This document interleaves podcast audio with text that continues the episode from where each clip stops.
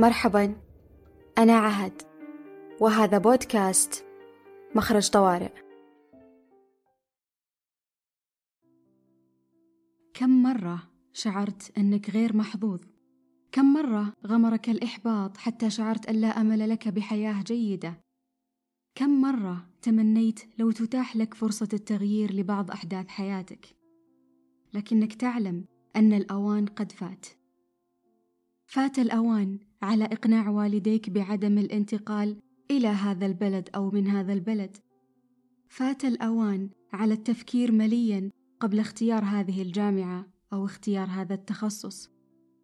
فات الأوان على قرار التروي في العلاقة مع فلان أو الثقة في فلان أو إحسان الظن بفلان. ندم على شكل فات الأوان. نحن على علاقة وطيدة مع الندم والإحباط، نعرفهم جيدا حتى لو لم نتمكن من تسميتهم وتمييزهم من بعضهم. شعور في بطن شعور يولد مشاعر مختلفة، وتستمر الحياة بهذه التركيبة المشاعرية. ثم نتساءل لماذا يحدث معنا ما يحدث؟ في أذهاننا من الأسئلة والتأملات الطبيعية ما يجعل كل استنتاجاتنا تشعرنا بالشيخوخة رغم أننا في أعين الأيام لا نزال شبابا. تغوينا هالة الحكمة والوقار ونعتقد أننا اكتسبناها من عدد معين من الخيبات والتجارب وأن سلبيتنا وتشاؤمنا الذي يظهر وكأنه حذر هو نتاج حكمتنا. حولتنا كل تجربة عبرت إلى أشخاص أقل اقبالا أقل اندفاعا فلم نعد نعرف طعم الدهشة وصدقنا أن هذا هو معنى ان نكبر معنى النضج. استوت في أعيننا كل التجارب فأصبحنا نتطلع إلى ما يتطلع إليه الجميع ونبحث عما يبحث عنه الجميع ونسعى لتحقيق ما يسعى لتحقيقه الجميع ونكون مثل الجميع. إلا أن الحياة تستمر في تقديم ذلك النوع من الدروس الذي تعلمنا من خلاله اللا ركود فتدفعنا للأمام كلما حاولنا الثبات.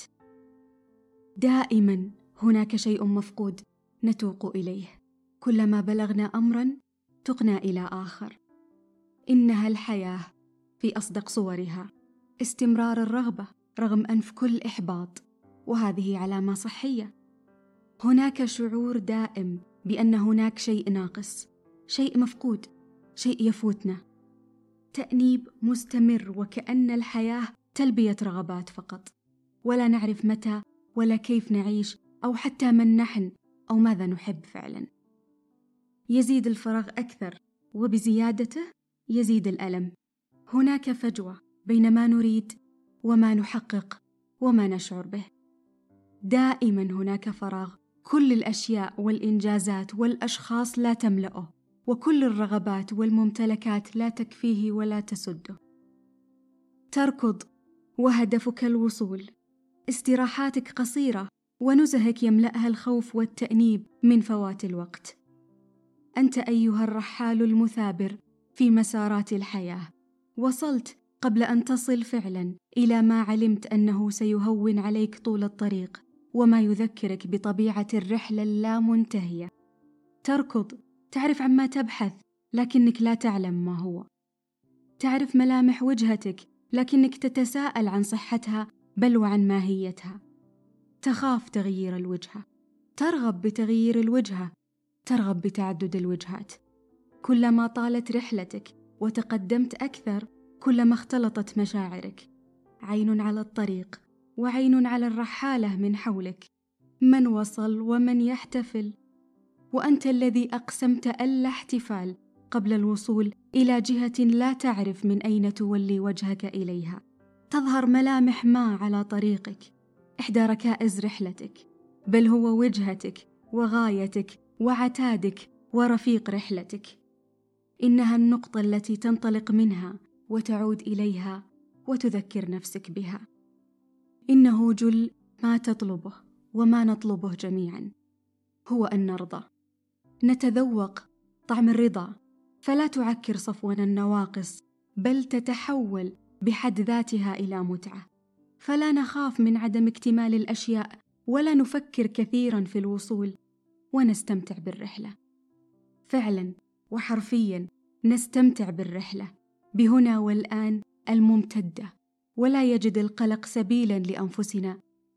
فنهدأ ونسكن. لا يمكنك أن تدعي العفة ما لم تتعرض للفتنة كما قال الراحل غازي القصيبي. ولا يمكننا أن نختار الرضا ونتوقع من الحياة أن تكون كما نريد. سنقابل ذلك بقناعات صحية لا تتعارض مع تقدمنا ورغباتنا. نكتسب من الأيام حكمة حقيقية فلا نأسى على شيء أبدا. نختار الرضا اختيارا فيسهل العبور كما قال جبران. نحتاج أن نتعلم الرضا ونتحدث عن الرضا ونذكر أنفسنا بالرضا. نتعلم أن نرضى نتعلم النظر إلى الأمور بمنظار أكثر اتزان فنقدر ما يستحق التقدير من أبسط الأمور إلى أعظمها. الرضا عن الذات الرضا عن الحياة الرضا عن المرحلة الحالية. كيف كنت وكيف أنا حاليا وماذا سأعمل؟ أنا في كل مرحلة قدمت أفضل ما عندي. قناعات من هذا النوع نقدر من خلال اقتناعنا بها جهودنا وسعينا بشفافية عالية مع ذواتنا. ما علينا من تقدير الآخرين ولا ملاحظتهم. نعطي أنفسنا جرعة مضادة للقلق اسمها الرضا.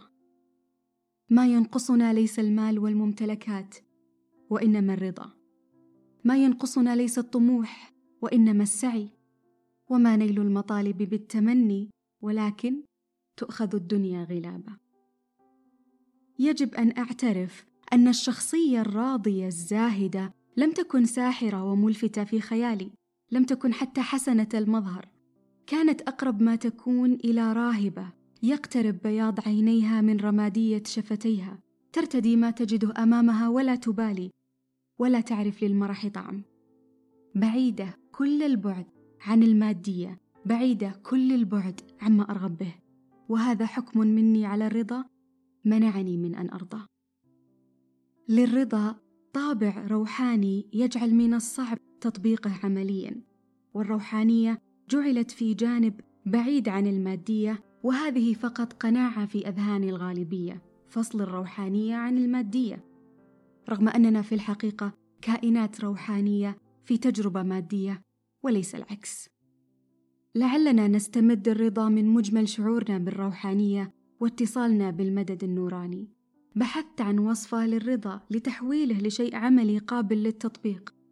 ابتداء من القناعات التي ذكرتها في بداية كلامي إلى التالي المثالية المقارنة الأحكام التوقعات القناعات.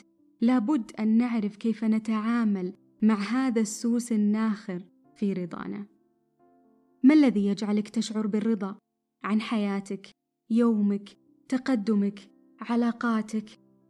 أعتقد أن الإجابة على هذه الأسئلة ستساعدنا في توسع شعورنا بالرضا أكثر وأكثر تجاه كل الأمور في حياتنا.